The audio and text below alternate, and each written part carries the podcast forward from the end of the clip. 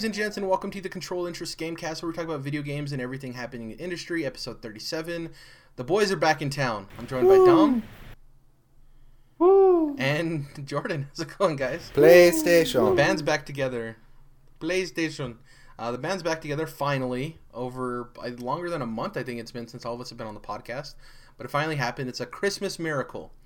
Um, we all had a beautiful, great Thanksgiving. I'm assuming, anyways. Um, I don't think anybody got thrown in an oven or something. Uh, Jesus. I don't know. It's the first thing you Yeah, know. that would probably ruin your Thanksgiving. Probably. Um, so uh, as far as what we've been playing this week, I didn't have internet for a while. Um, we had an outage in the area, so I was able to play a lot of games. But I was kind of worried because like the achievement um, hunter and me uh, was worried that the achievements wouldn't pop, and it's not. That's never been the case. Every time I've played offline and you go back online, they pop. It's no problem. It's just like this weird like inane fear I have for some reason. Um, but anyways, I I finished a couple of games and I started a couple of games. So uh, the games that I started, Quantum Break, we talked about it uh, in the last week's episode that didn't air because we had a lot of issues with my internet and audio issues and stuff like that. It's besides the point. Uh, Jordan, I told you that I would be playing through Quantum Break before the end of the year. Uh, because it's been so long since I originally played it, I started back at the beginning, and I'm a little bit before where I was um, the first time I played through. So when I first played through, I just finished the part where I didn't forget the the main baddie's name, uh, Littlefinger from Game of Thrones. Um, after the whole sequence where he basically kills your brother, spoilers, um, or takes him away. I don't really remember. It's been a while. Anyways, that's where I got to the first time I played through. Now I'm actually uh, going through the building, like through the library area uh, on the chase part. So I'm like almost right there to where I was. Um, so maybe like an hour in, uh, something like that. So I'll probably have that finished by next week. I also started Sleeping Dogs Definitive Edition. That's one of the games with gold Nice. um, for the month. And uh, yeah, that game looks really good. Uh, the Definitive Edition definitely um, is a is a an effective title because it is um, you know up res and everything. I never played the game the first time around, and so far I'm having fun with it. It's really good. Um, I like the combat, and it's funny because I bought um, Batman Arkham Knight on a sale, so it is kind of that same fluid combat of like combos and stuff. So I think playing those games back to back is going to be pretty fun. Um, but as far as the two games I completed, Until they make you get in that tank. yeah, yeah, right. Um, the two games I completed. The first one is The Secret of Monkey Island, uh, which is an OG game. It's one of the one of the one of the classic adventure games. Um, and uh, people love that game, and I always wondered why. And I never got around to playing it. I always looked at stills, and it looked interesting, but it kind of looked a little tacky. Um, played through that game, really fun. I understand why people appreciate it as much as they do. Really funny story. The comedy's great. A, a couple of the parts are very obtuse, and I actually had to look up how to get past a couple of parts just because it's when they so the original game was in like sprite form kind of and the newer one is in more like uh like painted art kind of style right? Like animation kind of. And uh when they converted like the controls and everything to the new look some of the stuff is very obtuse and hidden and it doesn't work well. Um but that's probably a product of them trying to you know bring it to a forward generation kind of thing but uh, yeah the game was fun. I liked it a lot. It's not a very long game but it is a fun game.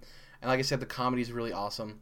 The other game i completed and I actually have my, my review live on our website over at controlled interests uh, dot com is virginia. So virginia is an indie game that came out this year and it uh, it came out to pretty good critical success. And the big thing with this game is there isn't a single line of dialogue throughout. Um, and when I No initially heard that, I was like, "Oh, it's interesting." Like, no talking at all. No talking. Um, no talkie. Um, when I originally heard that, I was like, "Oh, is this a walking simulator in the sense of like, so like Dear Esther? There's no dialogue except for the narrator, but there's no dialogue from your actual character." But uh, I was like, "Is it going to be one of those things where you're exploring like an environment or an area or places where no one else is?" Right? You actually have a lot of human interaction in that game, and the best part about that game is the fact that they're able to convey such emotion and like resonance um, with the player without any dialogue. And it's mostly body language and murmurs and stuff like that. And uh, the game's fantastic. I don't want to spoil it but um, it's it's in my top five game of the year candidates. It didn't break through. It's not game of the year or anything but it definitely is a solid experience. Um, i liked firewatch. A lot of people didn't like firewatch. I think this did what firewatch was trying to do but better. Um, and yeah, I think Virginia is a great game. It's fantastic. If you have a chance to play it, play it. It's uh it's it, it was it was a good time. I really enjoyed that game a lot. Thinking back on it, my only complaint with walking simulators aren't games, though. eh, walking simulators are some of the best games as True. if they're done. I know, well. I know. Yeah. Um, my biggest issue with the game though, and man, did I hate it because the OCD in me.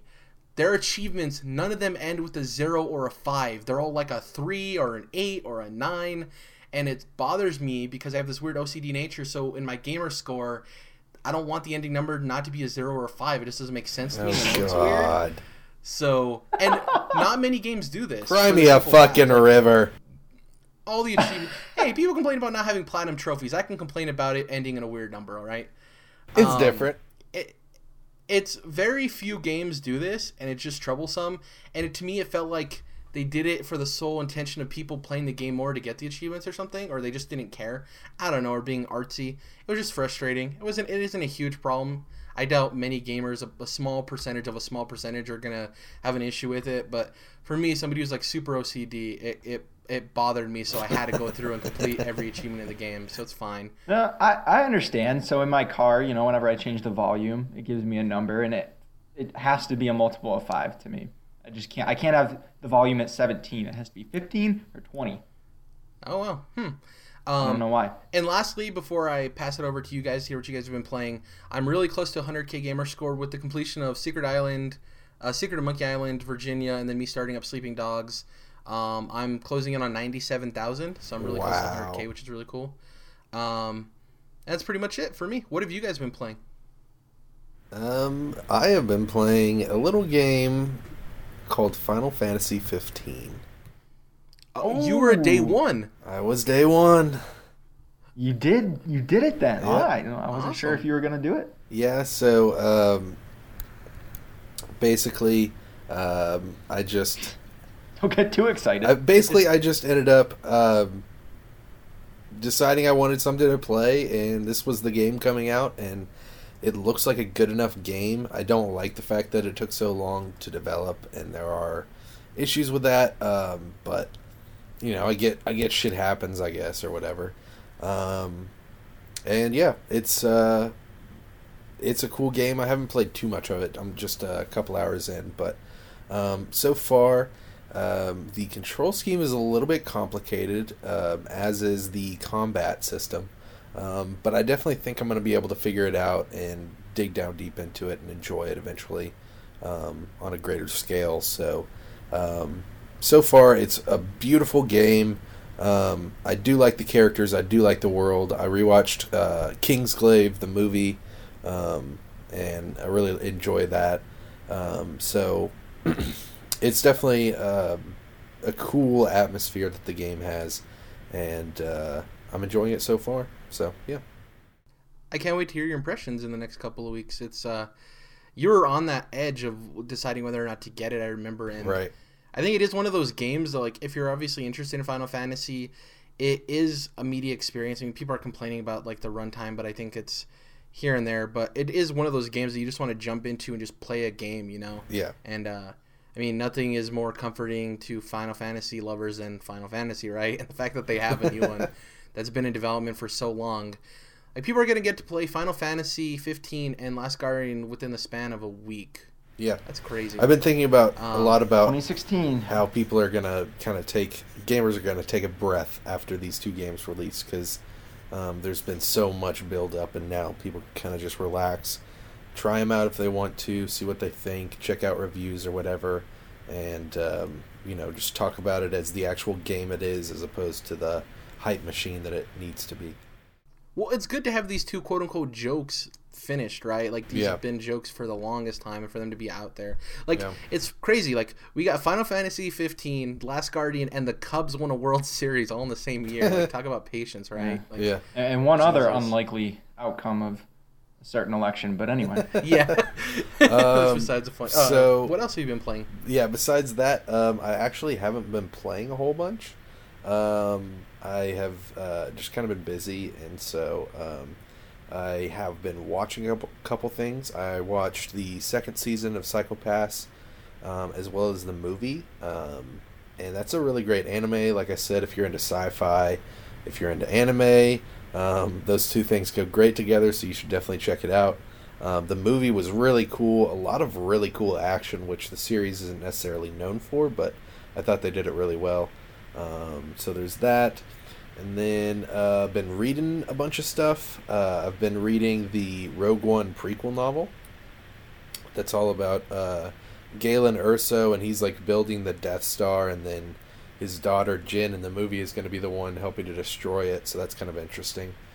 Um, he's played by Mads Mikkelsen in the movie. Um, so there's that, and then um, Netflix is doing a series of unfortunate events series uh, beginning of next year. Oh, that's right. Yeah, so I've been uh, going back through those books, and there's actually like a, a companion series about Lemony Snicket, who's like this guy's pen name, um, but he's also like a character in the books, so it's like this weird meta thing.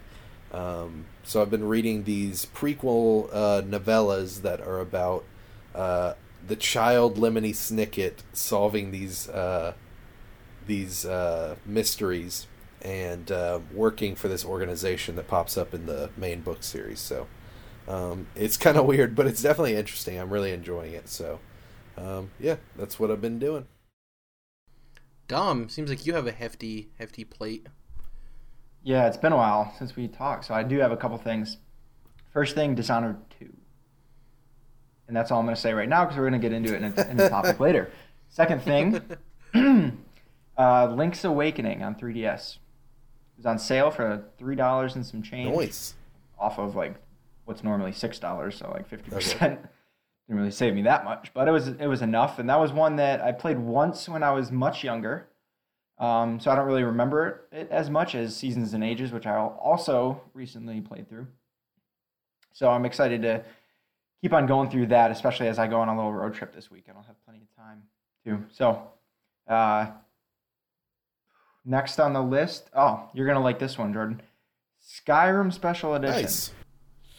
I bit the bullet when it was thirty dollars from the PSN Black Friday sale. I don't know why. I I've already played this game for 100 hours before. Uh, it's the third time I bought it. One on Xbox 360, once on PC, and now on PS4.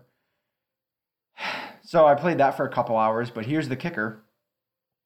I played it all on Vita via remote Nice. play. Hmm. Getting ready And for it is- Switch. I'm just kidding. Exactly. that this is by far easily i've tried a bunch of games on remote play uh, on the vita so far and this one is by far functions the best. Oh, uh, wow. the controls are absolutely perfect and it's just the perfect type of game for this. It doesn't require that much finesse or uh, you know accuracy. It's just kind of trot around and then on top of all that it still looks really really good on the little vita screen. Um, you're not missing a whole lot uh, if than if you were on a bigger tv um, just a bit of resolution, but that's about it. It still looks really nice, and again, it works perfectly. I was very pleasantly surprised. So it's it'll be nice to have that to grind away at uh, when that's when the TV's not available. So That's awesome. So, That- wait. That's cool to hear that it rents well. Skyrim was uh, on the PSN Black Friday sale. yeah, it was half off. That's so weird. I, I missed it. That's weird. I And then uh. I also picked up from that sale. I also picked up Witcher Three uh, complete. Ooh. PS4. So I own it on I own the base game on PC. Um, and I've been wanting to switch over to PS4 anyway, and it was like twenty five dollars, which is the price of the DLC by itself Yep. anyway. If I were to buy it, so I was like, yeah, whatever. I'll take the plunge and uh, get it on PS4. Haven't touched it yet though. I think all of us kind of well got, Oh. got some games on. excuse me, Black Friday because I got the rare replay and I got Batman Arkham Knight with all of its DLC. There were some great deals. I got the uh, Yeah. Batman Um, Telltale. Can't wait to play that once episode five's out. Ooh, That's that's what I was just gonna say. I just finished uh, episode four uh, the day it came out too. Really good. Oh man. awesome! I can't wait to hop in once Yeah. episode five comes out. I'm interested. I've heard some rumblings and it seems like it's a story I'll I'll really enjoy. So Dom, that plus Walking Dead: New Frontier. Ooh, yeah, th- baby. that's what I was gonna say. Dom, are you gonna play Walking Dead as it comes out? I haven't decided yet. I, I I'm telling myself I'd like to hold off and play it all at once at the end, but I don't know if I'm gonna be able to do You that. should. I'm- you I'm should gonna do play episode. yeah, you should do episode by episode because that's how I'm gonna do it. Yeah, we could all do it together then. That'd Yeah. be cool. Yeah, we could have a spoiler topic with heavy spoiler warnings. Um, let's hop into the news. So the first news story here comes by way of Polygon. Sources: Marvel vs. Capcom 4 coming in 2017. Um, this is by Michael McWhertor over at Polygon, and he writes Marvel and Capcom characters will duke it out in a new crossover fighting game coming to consoles next year. Multiple sources tell Polygon that Marvel vs. Capcom 4 is currently in development and slated for a release sometime in 2017. Although Capcom hasn't officially announced the game, we've been told the company will unveil Marvel vs. Capcom 4 this week alongside Sony's PlayStation Experience event, where the Capcom Cup 2016 Street Fighter V tournament, because that's a mouthful, will be held. Uh, fans of the series should expect Marvel vs. Capcom 4's roster of Marvel characters to draw strongly from the MCU. Um, and has full control over um, the, the roster uh, during the past decade. Um, that means fighting game fans will more likely see characters plucked from the Avengers and Guardians of the Galaxy, and not from properties like X Men. Expect to see superheroes like Ant Man and Groot make appearances with characters of mutant origin. Think Wolverine and Magneto sitting sitting out this entry. Uh, a lack of X Men characters in the next Marvel vs. Capcom would be a major departure for the franchise, which has roots that extend back to uh, Capcom's 1994 fighting game X Men Children of the Atom. Uh, the last game in the crossover franchise, uh, Marvel vs. Capcom 3 Fate of Two Worlds, was released in early 2011 for 360 and PS3. A follow-up Marvel uh, Ultimate Marvel vs. Capcom 3 was released later that year. Those games featured X-Men mainstays Wolverine, Magneto, Phoenix Storm, X-23, Sentinel, and other playable characters. Um, so this is interesting. It doesn't surprise me personally because we uh, earlier this year we had from Bill Rosemann, the head of Marvel Games, state that they have a new commitment to video games. Um, they're not doing the licensing thing that they used to do, where they just say, "Hey, we need you to make a Spider-Man game in eight months. Just churn one out, right?" Um, this seems like they have a more committed, focused look at video games in the same way that they did movies, and look where that took them. Um, they unveiled obviously Spider-Man earlier this year at the PlayStation E3 conference. Um, we've heard rumblings of a Telltale Marvel game, which we've had uh, kind of spoiled for us a couple of weeks ago due to the rumors or the leak from SAG-AFTRA of Guardians of the Galaxy, and we're possibly going to be seeing that as of recording tonight for the Game Awards. Um, yeah, we have a game coming up later that I want to do with you guys, but are you guys surprised that we're to possibly get a Marvel vs. Capcom 4 next year, considering the lackluster um, kind of uh, release that Street Fighter 5 had? No, I think the uh, superheroes are definitely in right now, and you know, Injustice is coming back. Fighting games are still in, even though Street Fighter Five had its own problems, um, and so I think this is uh, natural. Um, it's about time for another one, and I think that um, people really enjoy these games. Like people talk a lot about these games um, very fondly. So um, I think it's going to be great, and I think uh, it's definitely going to happen. Also, the huge thing here too is a we have a new Resident Evil coming out, so that's great for yeah. Capcom. um, and also uh, the other aspect of this is uh, this could possibly also be a uh, a Switch game as well. Yeah, Possibly. Yeah, Um, and that would be cool too, because I think a, a portable fighting game uh, would be cool. Because one of the big things in the Switch trailer was you know playing with friends and stuff like that, and uh, it'd be interesting to see people play a fighting game on a, on a handheld like that. Yeah. Um, something to the quality of Marvel vs. Capcom. So we're interested. We're not surprised. Uh, I I would say hopefully it's good, but it's gonna be good. Um, you know, sure. they, they've never been bad, and they've done nothing to prove otherwise. Um, the biggest, uh, the other biggest piece of news this week, outside of that, um, was the No Man's Sky Foundation update. This kind of came out of nowhere. Uh, we hadn't heard from Hello Games in a while, and they basically dropped this on people. This is uh, the 1.1 update for uh, No Man's Sky. I'm going to briefly go through this because this is on their website and they have a lot of stuff in here, but I'm going to briefly go through what the update introduced.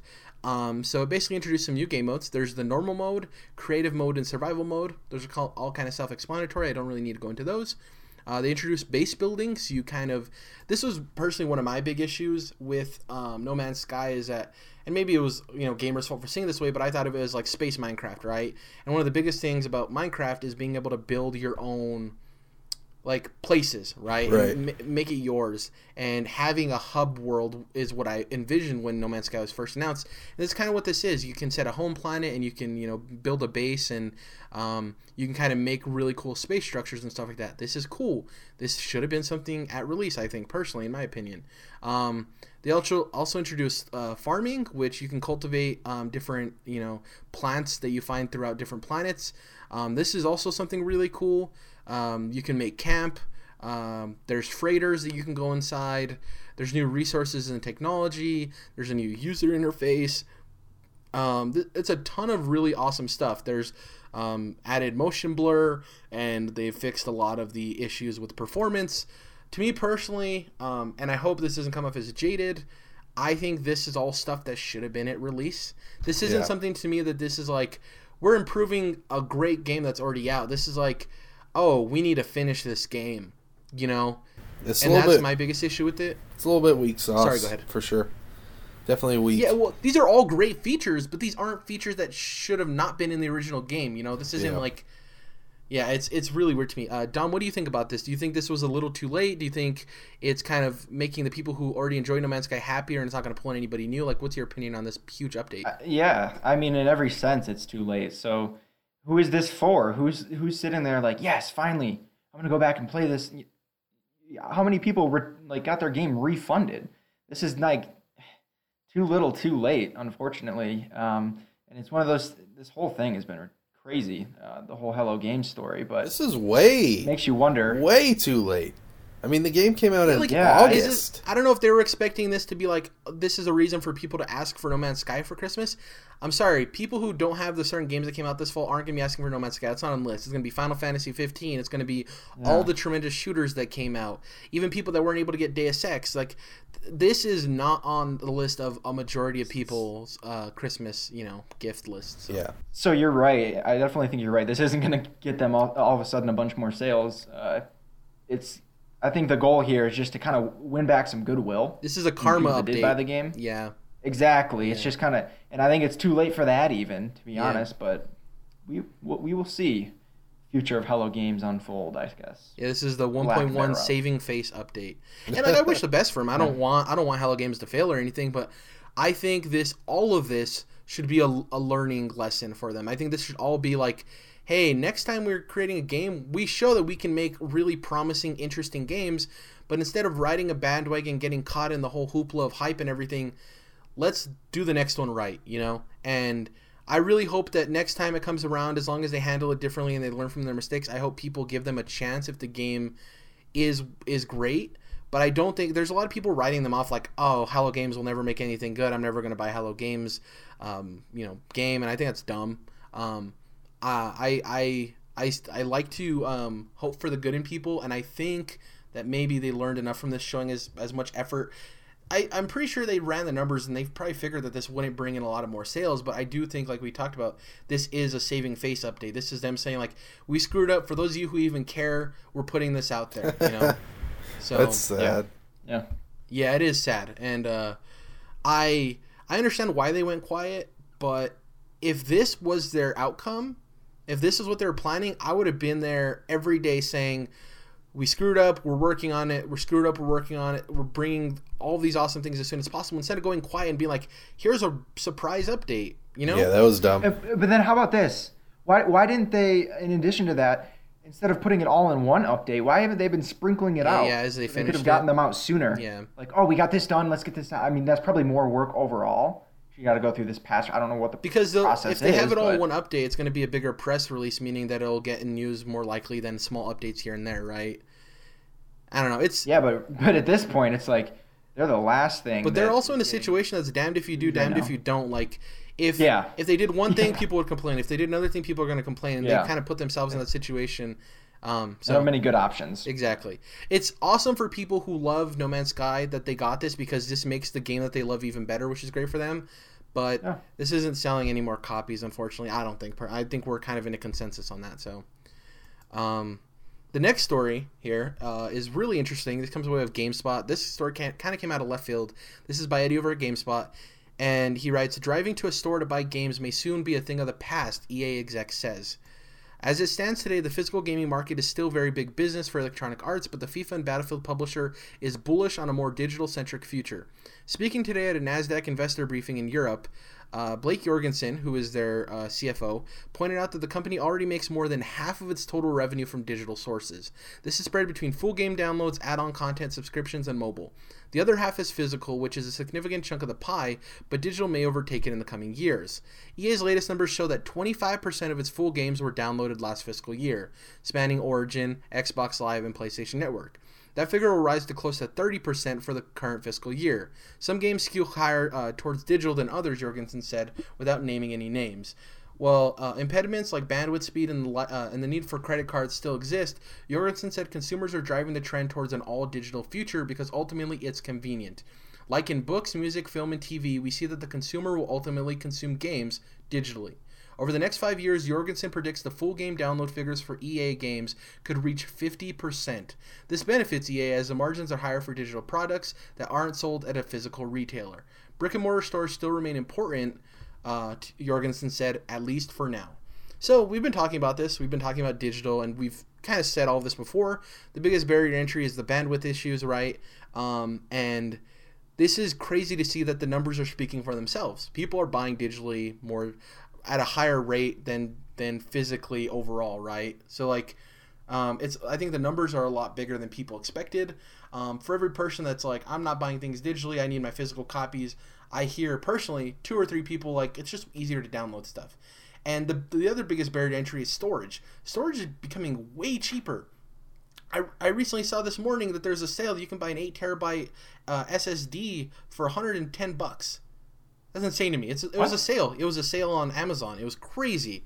Wow. Eight terabytes? I didn't Yeah. even know they made SSDs that big. And then for that price, dude, I, that sounds absurd. Yeah. So, um, I, I, I this isn't surprising to me. I think it's awesome that somebody from a big company like this um, is coming out and saying this kind of thing.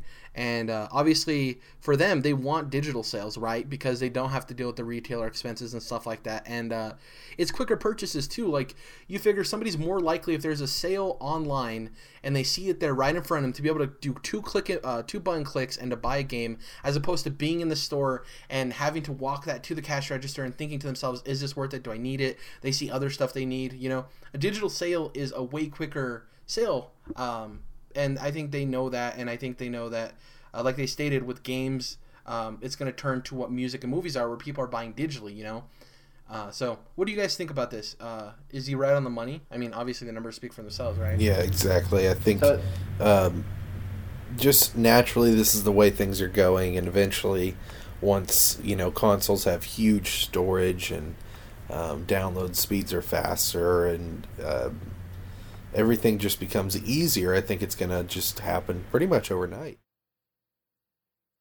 Yeah, and there's gonna I think there's gonna be boutique-ish places where you can buy like physical versions or collector's editions because with music, the uh, you know digital is the way of the future for music, but people still love vinyl records. I know that's not really apples to apples, but I still think there will be some physical versions of games like way later on down the line when it's majority uh, digital. I think there's going to be those kind of like uh, those hobbyist kind of places, you know, where people are like, I still want my physical copies.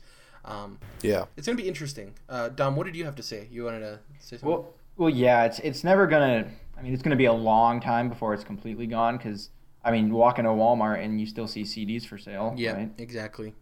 which is odd. And I'm sure that the statistics are even more skewed for music that people are not even buying digitally anymore, but streaming, Yep. which I think is the next step, as I've said before, that eventually we'll be streaming games as well. But I'm not going to get into that. Also, Um, an MP3 file is way smaller than a video game, so it's a lot easier. That's a good point. Yeah. So the limitations aren't as aren't as high as Also, downloading a game. with the recent introductions of data caps with Xfinity and stuff like that, that's a huge barrier for digital purchases as well. So Yeah. Yeah, that's a bummer. Yeah, so we're gonna see what happens. Um, but according to EA CFO, digital is the future. Shocker. No one saw that coming. Yeah. Uh, so this comes about with Water is wet. Right, the sky is blue. Um, this comes about with IGN. Uh, Evan Campbell writes, "No Spider-Man PS4 game at PSX or the Game Awards. Um, we're hard at work on cool stuff to share in 2017.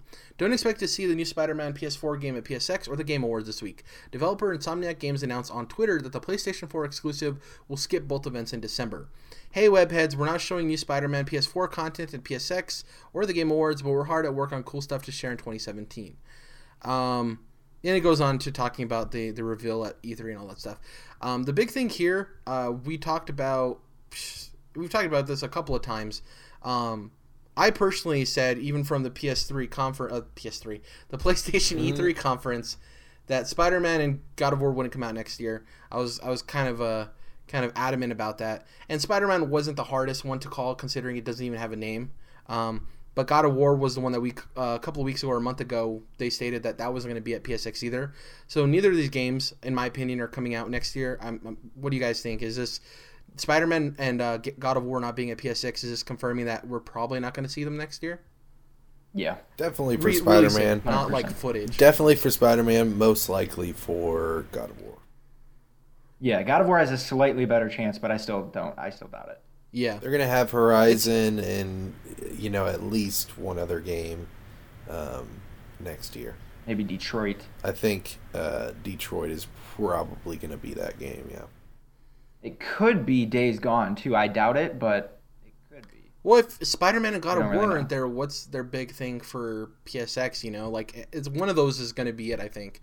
So we'll see. It's interesting. Um, some people are complaining, like, why did you just ruin people's uh, like expectations for the event by saying this beforehand and making it worse for yourself? I'm like, that doesn't even make sense. Like, it's, I actually appreciate them saying this because they're coming forthright and saying like, hey, just so you guys don't get your hopes up, we're not going to be there, but get excited for other stuff, kind of thing. You know, Yeah. I appreciate Well, them but maybe being straightforward. So maybe a hundred thousand people tweeted at them and asked them, "Hey, are you going to show anything at this event?" Yeah.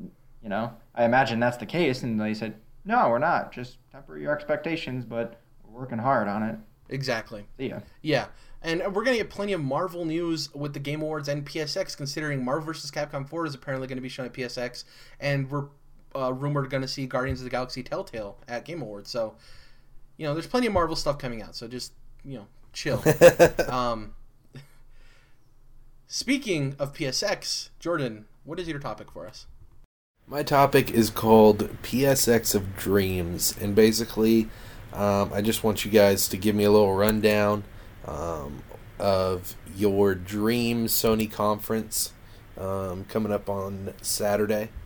Um, so just uh, break it down for me. Give me a few things that you would love to see, and you know, be detailed about the way you want the game presented, um, or the demo to go, or whatever. Um, who comes out to talk about it and all that. So um, I guess we can kind of just bounce around, but um, for me, there's um, a few games I would love to see announced that I think could be really cool. Um, you know, like if we saw a new Prince of Persia, if we saw a new Skate game or a new Dead Space game. We talked about that earlier for E3. Um, and then I'd really like to see, um, you know, Sony really pushing the first party because they didn't do that last year. At PSX, at least, there just wasn't much first party stuff. And I get that um, PSX is a smaller conference, but it is PlayStation experience, and you do need to have the first party there. So, um, of course, my dream PSX is going to include uh, a demo of Sucker Punch's new Infamous game. Um, and yes, I am wanting them to stick on the Infamous franchise, even though I feel like they're probably not going to. But um, I'd love to see them do better with story because that was the roughest part of Infamous Second Son. It was nearly perfect on a gameplay level, but the story was um, pretty bland, to be quite honest. So um, it was it was totally serviceable and it wasn't bad, I would say, but it uh, just was not super exciting. So um, I'd love to see um, gameplay, a full gameplay demo of the new Infamous game by Sucker Punch, um, and if they just took uh, Fetch, the uh, one of the protagonists from Infamous Second Son and First Light, and you can kind of just ditch Delsin because he's not nothing too special. Um, so there's that, and then um, I know it's kind of early because the game just came out this year, but it'd be really cool. Maybe they don't have anything to show, but if Insomniac came out and maybe like Ted Price or whatever came out and said, "Hey, um, we're going to continue this Ratchet and Clank franchise on the PS4, and um, you know maybe the title of the game and the logo or whatever. Um, that'd be really cool. So um, I'll probably have a couple more things to say, but why don't you guys give some thoughts out? All right, I got it for you. The Last of Us 2. Okay, how is it presented? Uh, hmm. I think it'll be at the end of the the big gameplay trailer for uh, the Uncharted 4 story DLC. Oh, We'll probably start out showing that uh, also part of your PSX that of survival mode. Yeah, this is my PSX of. I don't think this will happen. um, so they'll probably Naughty Dog will show off uh, that survival mode for Uncharted 4, right, whatever that's about, and then move into that story DLC for Uncharted 4. And then I think at the end you get like a nothing remotely gameplay, but just a quick something cinematic clip of the next Last of Us, and then a logo or something, something sh- something short and sweet. That would that would be ideal to me. And then also I'll throw in some Vita stuff. I don't know what There you go. I don't know what, what capacity, but that would be cool. I have three awesome ideas. So I'm gonna break them down for you. It's funny because I don't even own a PlayStation. But uh, so my first thing is PSX going of off dreams for Jared. Phil Spencer comes out and says that all We've purchased- Xbox games are now available on PlayStation. How would that benefit me? It would be the opposite. All PlayStation games versa, are yeah. available on Xbox. Yeah, vice versa. Um, that would be the PSX of nightmares. Uh, for me. But uh, so you said Last of Us Two. I think it'd be cool if Neil Druckmann comes out on stage, right, and he's standing there, and all of a sudden, in the back couple of rows, Ashley Johnson stands up and she's like, "Joel." And Neil Druckmann rips off the suit or whatever he's wearing, and he's wearing Joel's gear, and then they have some kind of like What dialogue between each other, and then plays the shit? trailer for Last of Us Two. I think it'd be funny if Ashley Johnson talk- just stood up and yelled like at Joel. That'd be cool. You And, want to the talk about. PSX of nightmares? What? You don't want Ashley Johnson there? Uh, No, it's fine. It, that's just kind of like uh, I don't. I, that would be so yeah, cheesy. for like a PlayStation press conference. I don't know about that. And also, Neil, like- Neil Druckmann Most of didn't their play stuff Joel. is cheesy. No, I know he doesn't play Joel, but he has that gruffy look, so it's like he could tear it off and then be wearing the cosplay. But why wouldn't you? Just, he looks more like if you have Ashley Johnson, why wouldn't you also have Troy Baker there? Uh, I guess that's a good point. Um, I don't know. So the second thing is uh, so with the with the uh, crash crash uh, upres or, Oh, yeah. or re, uh, remake, um, I think it'd be cool if they went back to the mascot era. So they had like a newer version of the Crash Bandicoot suit, and it comes down it comes down through the aisle, coming all the way to the stage, and they go to take off the head, and it's Shuhei under there, and then he gives the presentation for Crash. I think that'd be cool. Um, oh my and then the gosh, last thing, your PSX is like a trip. It's like an acid trip. yeah, yeah, it's awesome.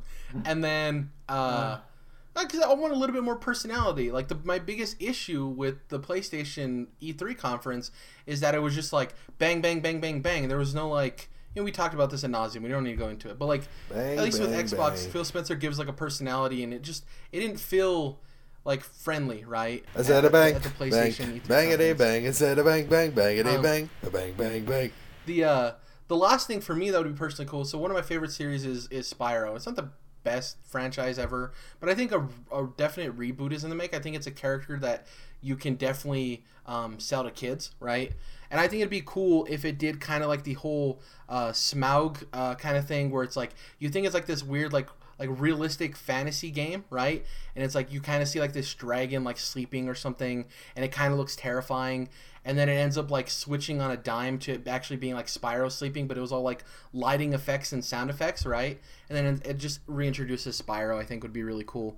Um, I think that character is underused now because it got used so heavily and so poorly. Uh, it was one of those characters that they just kept churning out game after game after game, and it just got really bad, and no one bought it, right? Um, like the original Spyro wasn't a fantastic game, but I definitely think there's a lot of uh, interesting things they could do with it. And considering the fact that there have been, uh, you know, rumors that Skylanders is actually going to be going out of production as well, following suit with Disney Infinity because of uh, lowered sales uh, month over month. Um, I think it'd be cool to have Spyro come back to the forefront. Um, and this is all dream stuff. I don't think any three of those things would ever happen, obviously.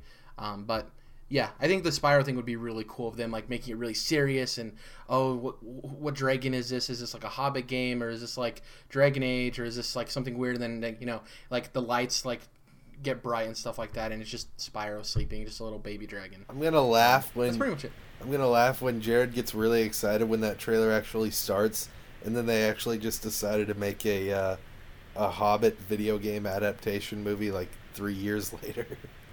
Oh God.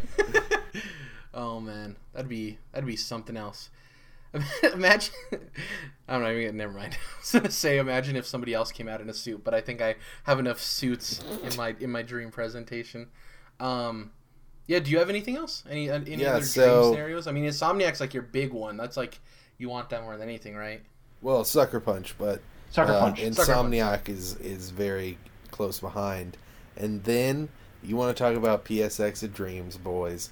The next one behind those two, Naughty Dog comes out, and they're making motherfucking Jak Four, and it's Stop. real, That'd boys. awesome. And it's like awesome. it's open world, and it's badass, and it's like Mad Max, and you're driving around these sand dunes when you're buggy that you can customize and shit.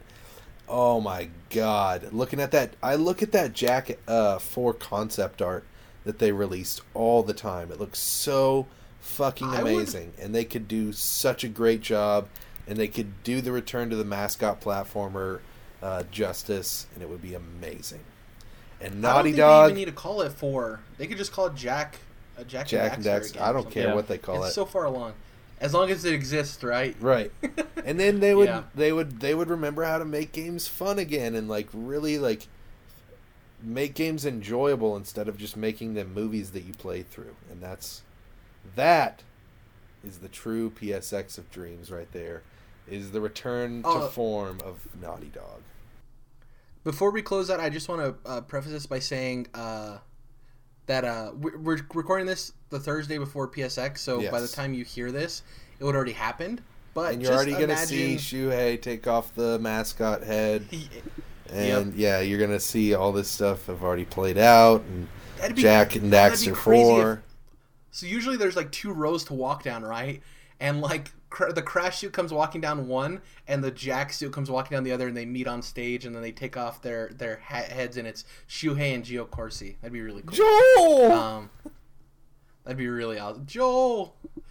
I, th- yeah, the thing with the thing having Neil Druckmann do it doesn't make sense. On each other. It'd be really cool if Ashley Johnson called to Joel and then Troy Baker came out, right? That'd be cool. It'd be- I- it would be cringy and wouldn't be you know great, but I think it'd be an interesting way of like. What, people will be like, "What the hell's going on?" You know, and like, "Wait, Last of Us 2? You know, It'd be like a, a surprise. so. Jared, I really want you to do Sony's PSX. Just write their whole conference next year, and just like I would love to see what that contains. Just Dude, if they gave me like everything that needs to be heads. announced, oh, it would be great. Oh my god, I'd have I'd have an army of like 15 people dressed as a character from Knack. oh boy, would you have? Uh, would you bring old Kevin Butler back? hell yeah. Well, if legally if I could, yes, I would. That'd be awesome. Jackie T, um, slick kid Jackie Jackie, T. T. uh, yeah, I think Hey we all guys, it's Jackie T. we all said some pretty ridiculous stuff. Well, I mean, Last of Us 2 I think is the least ridiculous out of everything. Um no, I, I don't think yours were too ridiculous. I think mine were probably the most ridiculous, the most dream scenario. Okay, I got one Um, one more tiny little thing here. Even better than Naughty Dog coming out and doing Jak Four Dom is Naughty Dog No, coming don't out say it. and doing Jak Don't X. Combat Racing 2! A sequel God. to Jak X Oh by. Naughty Dog themselves. I want it. I need it. And Uh, Jared, if you were right in the conference, I might even get it.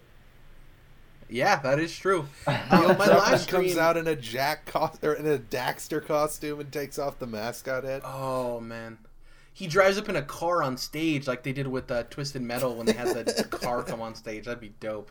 Um, my last stream scenario is the most grounded, I think.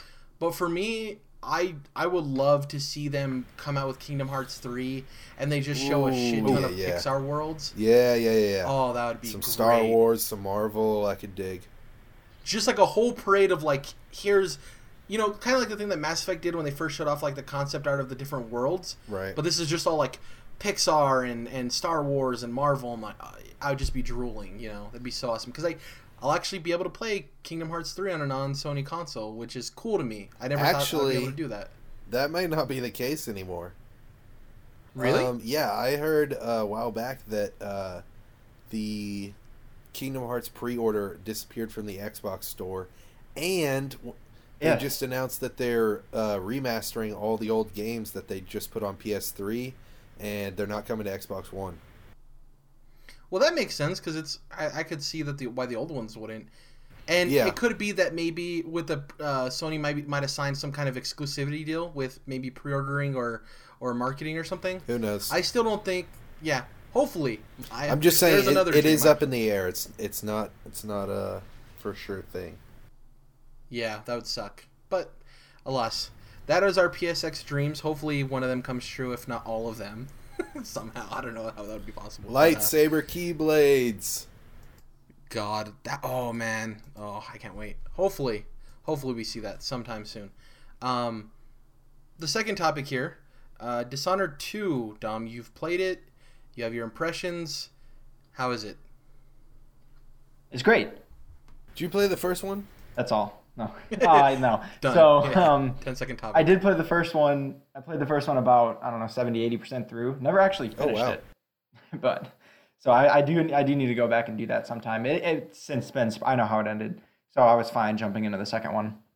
But uh, the first one came for free with the second one as a digital code, so I'll get to it eventually. Um, but yeah, Dishonored two. It, first, the first, the best thing about it is the art style, the art direction, just the uh, the stylistic nature of the game is fucking cool Oh, yeah. Um, I don't I don't know how to best to describe it, but like every like even the menus are really damn cool.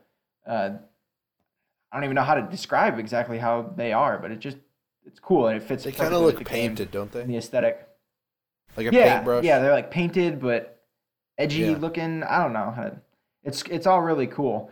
Um, and then of course the the gameplay is exactly you know what I what I expected. So I'm you can play as Corvo or as Emily, uh, but as I like opened up with that cutscene, it seemed like this was meant to be played as Emily. I don't know. That's just the way the story felt, so that's who I chose. Apparently, they have a little bit different powers. Hers are more focused on stealth, I guess. But um, I'll go back through and do a Corvo playthrough one day. Um, but it is, at least, uh, maybe I have less patience than I used to. But Dishonored 2 feels much more difficult than the first one did because I never had any real issues. I mean, it's a hard thing to adjust to the first person stealth. Um, you know, from that perspective, stealth games are just freaking hard. Yeah. I mean, just the way it is. Uh, you brought that up before, Jordan, and it's definitely a worthwhile complaint here because Dishonored 2 especially is much more difficult than I remember the first one I'd love to play Dishonored in third person. That would be so dope. Yeah, and that's one of those things where like I, I would in my head theoretically that would be better to me too, but I don't. The, the way the game is made is just supposed to be in. It's it's just meant to be first person, I guess. I mean, it would just feel too weird, but either way, um, all the all the powers are really cool. Um, the more like the farther you go along, and the more runes you find. So in this case, you don't level up and gain new powers unless you actually go and find these runes which I've hardly done. So I'm actually like only using a couple powers to get through the game, and I'm only I'm only have one chapter left. So I'm like over ninety percent done actually. Wow. Um, yeah, I've been burning through it. It's the a story lot is of people really were cool, saying there's a wall that you hit. That there's one mission that is easily identifiable as being way harder than any other. I don't know what the name of it was. I- I just remember a lot of people chattering on Twitter and stuff saying that there's this one part in Dishonored 2 that the uh, difficulty spikes pretty hard. Would you say that they were twittering on Twitter? yeah.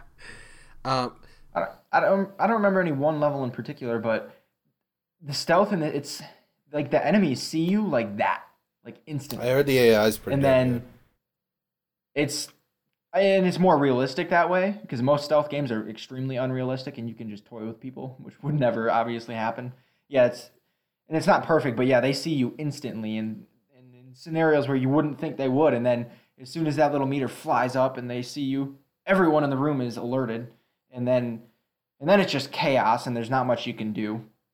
Um, I've been trying to play through without killing people as much as I can. Uh, actually, pretty good story. One of the missions, uh, I knocked out because every time you sneak up on someone, you can actually choke them out or kill them. Um, so on one of the most missions end with, you know, take out this target, kind of like Assassin's Creed, where like your end goal is to eliminate, not necessarily kill. There's plenty of different ways that you can handle things. Um, so I had knocked out the the objective in one mission, and then the way to like non-violently eliminate him was to put him in this weird memory chamber and erase all his memory so he couldn't continue to do what he was doing. I won't get into it too much. And so I knocked him out up on this ledge. I'm like, oh, okay, he needs to go down there. So I, I thought I could just toss his body over this ledge and he could safely land in the chair. And I'd be like, okay, no kill play. Like, good, yeah, we're awesome. No, it killed him the fall. Yeah. Shocker. They can even drown if uh, you choke them out and they fall in a puddle. Spoiler, Yeah, it turns out that guy was not a cat. Yeah. No, I, I didn't even I don't know why I didn't think of it. I'm just used to like for some reason I felt like it's a game and I can throw someone who's knocked out and he'll be fine. Yeah. It just had that ragdoll feel, but then nope, nope, he's dead as shit. I have a question Um, for you before we close out. Um, so you said you picked Emily because at the beginning of the game you felt as if this is Emily's story, right? You felt as if that's the character you wanted to play with because that that's what it felt like was best to you. Do you playing through this game? Do you think? And obviously, you won't know until you play through it again um, as Corvo. Do you think that there's replay value there for you personally? Do you think it's worth going through again as him? Hundred percent because I, I don't know from first-hand experience quite yet, but apparently Corvo has a completely different set of powers, which if he has the same ones from the first game, then I can I can say that Emily's powers are way different. Uh, you still have the equivalent of that blink power that just you know teleports So- you forward. For you, is Dishonored more of a franchise for you of gameplay than it is narrative? I don't know. I mean, the the story is really cool actually, and I've en- I'm enjoying following along with it. But it's really, I guess, it is mostly about the gameplay and the the freedom it gives you. So most games will tout, or many games will tout that you know you can handle this situation in several different ways. In Dishonored, you can literally handle any situation in a hundred different ways. There's always another way to do something or to get somewhere. It's ridiculous. Um, and the powers you have, like, kind of like let you own the world, and you can go and to most places and do so many things. Like, your freedom is just it's incredible. And it's not this isn't an open world game. This is like freedom within the levels to like do things in so many different ways, and that's what it's really about, I think. And and that's something that I've not heard of any other game having. I'm just So- interested in like when you do get to playing it again and you're playing as Corvo, if him having different abilities is enough for you because a lot of people are saying that um, the narrative itself doesn't really change at all um, if you play as him. They just kind of a lot of times they replace the name Emily with the name Corvo a lot of times, and there's only slight dialogue changes. So I'm, I'm going to be interested to hear your opinion on you feel like validated enough to play through a second time with just those gameplay changes, like if it's satisfying enough to you. So it's going to be interesting to see. I think it, I think it will be because it, even if the the story itself doesn't change, the way you can do things yeah. can change so much. And if you choose to kill someone instead of uh, handling them differently the first time, that does that has to change the narrative at least a little bit.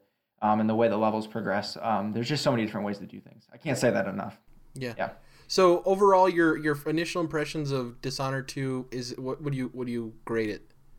Yeah, it's, it's fantastic. Um, Is it in your Game of the Year category? It might not be number one, obviously, because Uncharted Four. is no, it's. I, it's up there. I think Uncharted Four still holds that title, followed by Gears Gears of War Four. But Uncharted or uh, Dishonored might be third on that list. I'll have to go through everything in my thoughts Oh, again awesome. and figure so out you what really other games I enjoyed played. it. That's great. I, yeah, I really am. It's it's fantastic. Uh, before we close out this topic and go to the last topic, real quick, Jordan, just you can give me a yes or no. The little bit of Final Fantasy 15 you've played so far, do you think that it's leading towards it possibly being one of your favorite games of this year? I know you're very early on, so it's kind of a tough question, but just kind of that curve. You see that curve going up towards that, or I would just say that it hasn't, um, you know, it's still in the contending. It hasn't done anything so far that's uh, removed itself from the game. okay. So the arrow up, it's an arrow up, not an arrow down.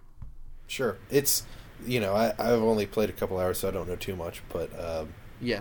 it's definitely in there. We'll see. I'm interested to see both your guys' impressions on obviously Final Fantasy 15 and Dishonored 2 respectively. It's going to be Yeah. interesting because those games seem like they're both very well crafted. One took way longer than the other, so Yeah. Uh, um, the last topic here, um, and this is kind of a handicap for for Dom considering he's not super involved in the MCU as far as being caught up with all the movies or anything like that. But earlier in the podcast, we talked about Marvel vs. Capcom 4 and the, the whole issue of Marvel wanting this to be focused more on the MCU, so there's going to be less um, uh, X Men characters and stuff like that, which kind of makes sense. Um, you know, they want people, they want the game sales to drive the movie sales and vice versa. So what I did is I ended up getting a a, picture or a list of all of the original Marvel vs. Capcom 4, uh, 3 roster. So it's all of the Marvel characters, and I eliminated anybody that is f- owned by Fox.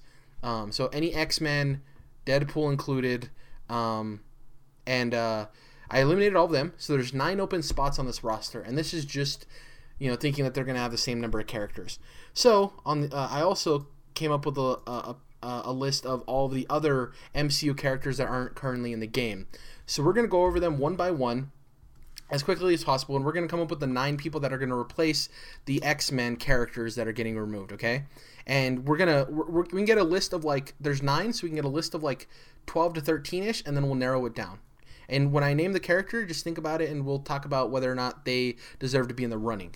Um, so first off, Rocket Raccoon from Guardians of the Galaxy is already in the game, so he he can't be put in the game twice, obviously. So Groot, do you think Groot should or or, or would be in Marvel vs. Capcom 4's roster? Absolutely. Yeah, I think he's a lovable character. Absolutely. absolutely. Oh. Um, so he's. I think I'm gonna put a star next to him. He's a definitive in for sure. I think Groot's so much of a lovable character. Um, they can have some kind of weird um, play there of baby Groot and regular Groot. Um, and obviously, This is the tree. yeah, he's a tall tree guy. Okay. And Marvel vs. Capcom a lot is about tagging in and out. So I think that uh, that synergy with Rocket Raccoon would be really awesome. So I think just Groot's see definitely a must. I could see him doing some really cool moves, like extending his tree arms and just smashing people up and down against the Yeah, the Trunking frame. them. Yeah. He'll be a, he'll probably be a juggler. He'll probably be able to juggle people. Um, Yeah. So next up, Star Lord. Do you think Star Lord's going to be in it? Um, gonna I think he's a maybe. I don't know if he's Yeah. a definitive. I'm gonna say. Maybe I think he's a maybe. sure. We'll put it. Yeah, we'll put him on the maybe list right now. I'm actually gonna say we- no for him because I'm gonna say yes to your next question, which is Gamora. there you go. She's a. Do you think total- Gamora? Total yes, dude. She's a badass assassin. Uh, I'm gonna since I, I consider it a no. We'll put it. We'll, so Star Lord is on the maybe. Gamora is on the maybe. We're I think she's made both that for a middle area. fighting game. Yeah, that is true. Um, and then Drax. Do you think Drax? They don't have a lot of heavies in Marvel vs. Capcom, so I don't know if they'd if they'd want to uh, to add him. Um, but it could be there could be some cool synergy there. Yeah. Um, do you think he's a maybe sitting so far? I'm gonna say no for Drax. Okay. Um, now we're gonna go to the defenders. Iron Fist is already in the game. So the other defenders we have are Daredevil, Jessica Jones, Luke Cage, and Punisher. Um, personally, I don't think Jessica Jones or Punisher are gonna make the cut, no matter what. Um, Punisher just doesn't make sense because he has guns. I know, obviously, Iron Man has guns and stuff, but Com- completely reliant on guns. yeah, too. the Punisher isn't really. You don't think of him as like a hand-to-hand combat guy, so I don't think he fits. Yeah. Um, and Jessica Jones is on that cusp. I think they definitely need more female characters in fighting games. So I think it's a Gamora or Jessica Jones kind of thing. And I think I'm going to write that down as we'll, we'll decide. Unless you think Jessica Jones has no shot, then we can put through Gamora. What do you think? Yeah, I'd Jordan? say Jessica Yeah. Jones is a no, definite no. Okay, so Daredevil, Gamora yes, makes the though. cut by default. So it's Gamora and Groot we have so far, two out of nine. Um, what about Luke Cage or Daredevil? I think Daredevil is 100% yes because of the success of the Netflix series. Um, I, I think he, if you need to replace Deadpool with somebody, I think he's kind of, from a fighting standpoint, I think he's the good, um, you know, replacement for him. Obviously, they don't have the, pers- the same personality, but um, I think Daredevil's a lock. What about you? I'd say Daredevil and Luke Cage are both locks. That, I think Yeah, I don't know much fitting. about Luke Cage, but I mean, uh, Daredevil. As soon as you select the character, the screen just turns black. like, like that. So I think Uh, I'm with you on Daredevil and Luke Cage, Jordan. I think we'll both we'll put them both in as a lock. I think that that's fitting. Um, I think we're both uh, we're, we're all in agreement, right? That Punisher doesn't make sense, and Jessica Jones either. They just I don't think they're gonna make the cut. Um, next up, we have uh, Captain Marvel. Do you think you know people people want Captain Marvel to be good because it's the first um, female-led Marvel movie? Do you think they're gonna put her in this game? Yeah, she's a really powerful superhero and has some really cool cosmic powers. So I'd say she's definite. Yes. Yeah, I think so too. I think they, I think they want Captain Marvel to become an, an Iron Man or a, like a Captain America, but for like, you know, females and little girls and stuff like that. I think they want Captain Marvel to be a very prominent presence in Marvel. So I think they're trying to put her in anywhere they can because they want her to be be a thing. You know, Yeah. um, they want her to be Marvel's Wonder Woman. I, I personally think. yeah. Um, I, I think she's I think she's a lock as well. Um, so next up, uh, we have the Inhumans. Now the Inhumans might sound weird because they're not known by a lot of people, but with the recent announcement of the IMAX kind of introduction into the television show, um, the Inhumans are going to be a big thing. People wondered why the movie got canceled. This is why, because they came up with another way to introduce the Inhumans. Um, they're also in Agents of Shield a little bit, um, and Inhumans are kind of like Marvel's workaround to mutants, since they can't really use X Men um, in a way. That's why they were able to use uh, Inhumans on Agents of Shield. So I have a I have a picture here of the seven main uh, Inhumans. Most of them people don't care. well, Most of them, all of them, people don't care about. But the ones that people know the most are Black Bolt, um, who's the black. He, he has a black suit. He's known kind of for like um, very like high pitched sound and stuff like that. Um, there's Medusa, uh, who a lot of people are familiar with with her crazy hair. Um, and then the other two I would say that, that are the most prominent are Triton and Karnak. Triton's like he looks like a mer person, not like a merman, but he just looks like a scaly fish dude.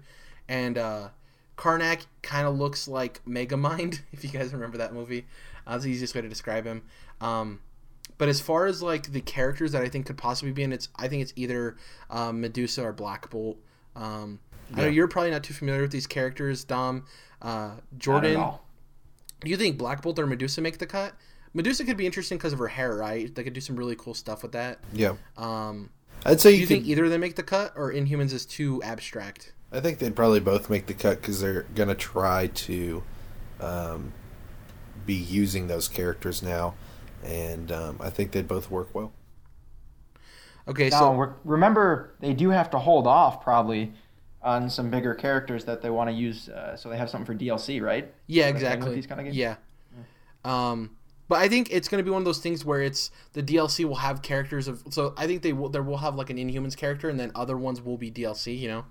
Um, so I you don't want to be like you don't want to be like Star Wars Battlefront where your new DLC characters are like oddballs. random people that Yeah. no one the hell knows. So I agree with you on Black Bolt, Jordan. That's a definite lock. Medusa, I'm putting on the maybe list. So so far we have one, two, three, four, five, six people locked in. We only have three more positions, three more spots, uh, and we're barely getting to Civil War. So I'm running down the list: Captain America, Iron Man, already in the game. Um, Hawkeye, already in the game. So that leaves Ant Man. I personally think Ant Man's a lock. Uh, but what do you How are think? you gonna Jordan? do that? think he's a lock? How are you gonna be able to see him when he goes tiny on the screen? Uh, I think they can. They. I I don't think he'll be tiny uh, forever. I think it's going to be one of his combos where it kind of shows him turning tiny and then getting big and using momentum as like a move. Um, I think it'd be more of like a like a finishing combo or something. I don't know if he could necessarily turn small during combat, but I think he could turn big. Um, it seems like you're a little opposed to that, so we're gonna put Ant Man for now on the maybe list.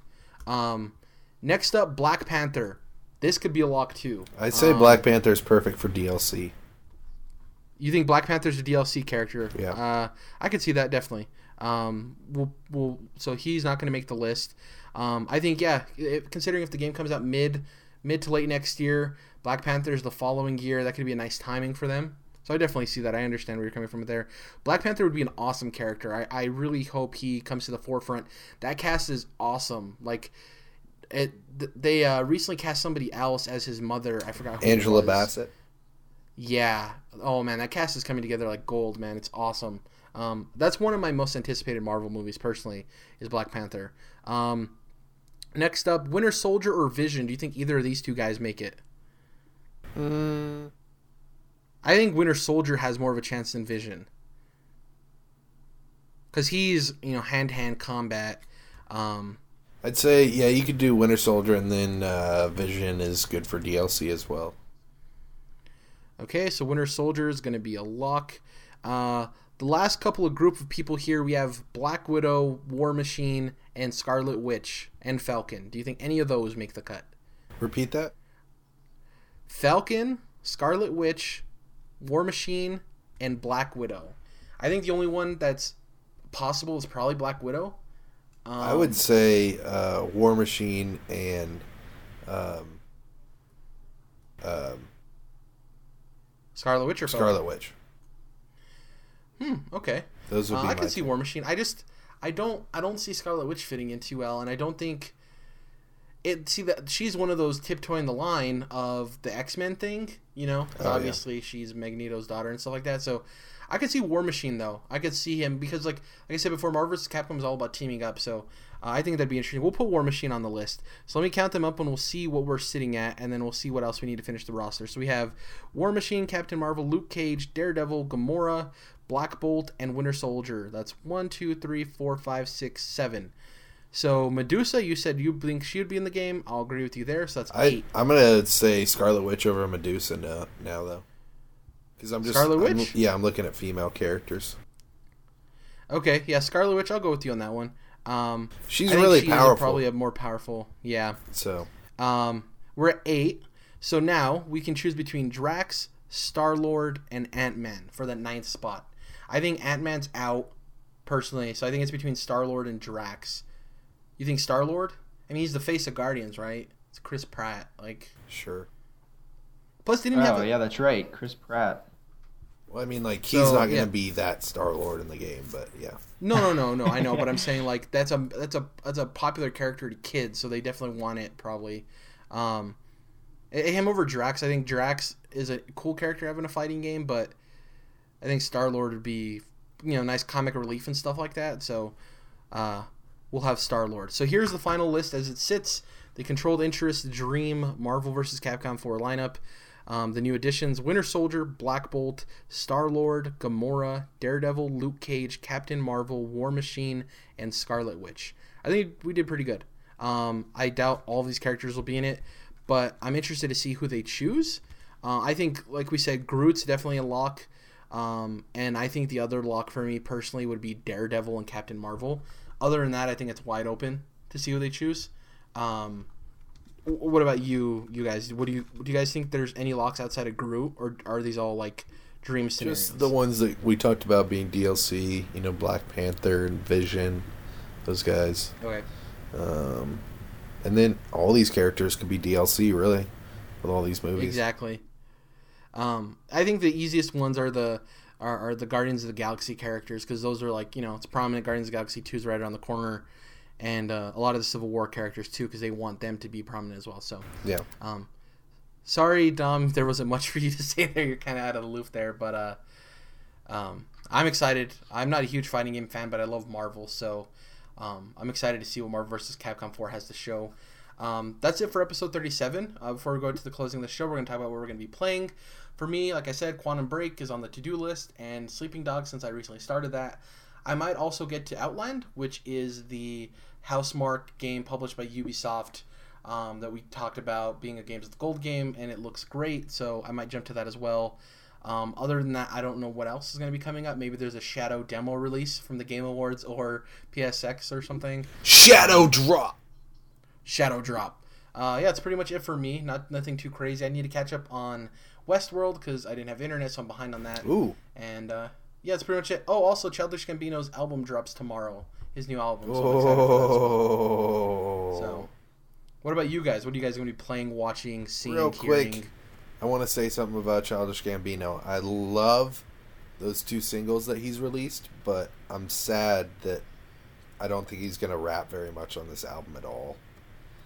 Uh, Yeah, I think this is more of an artist album and not a rapper album. It's going to be awesome and beautiful because he's an amazing musician, but I just I'd love to hear him rap.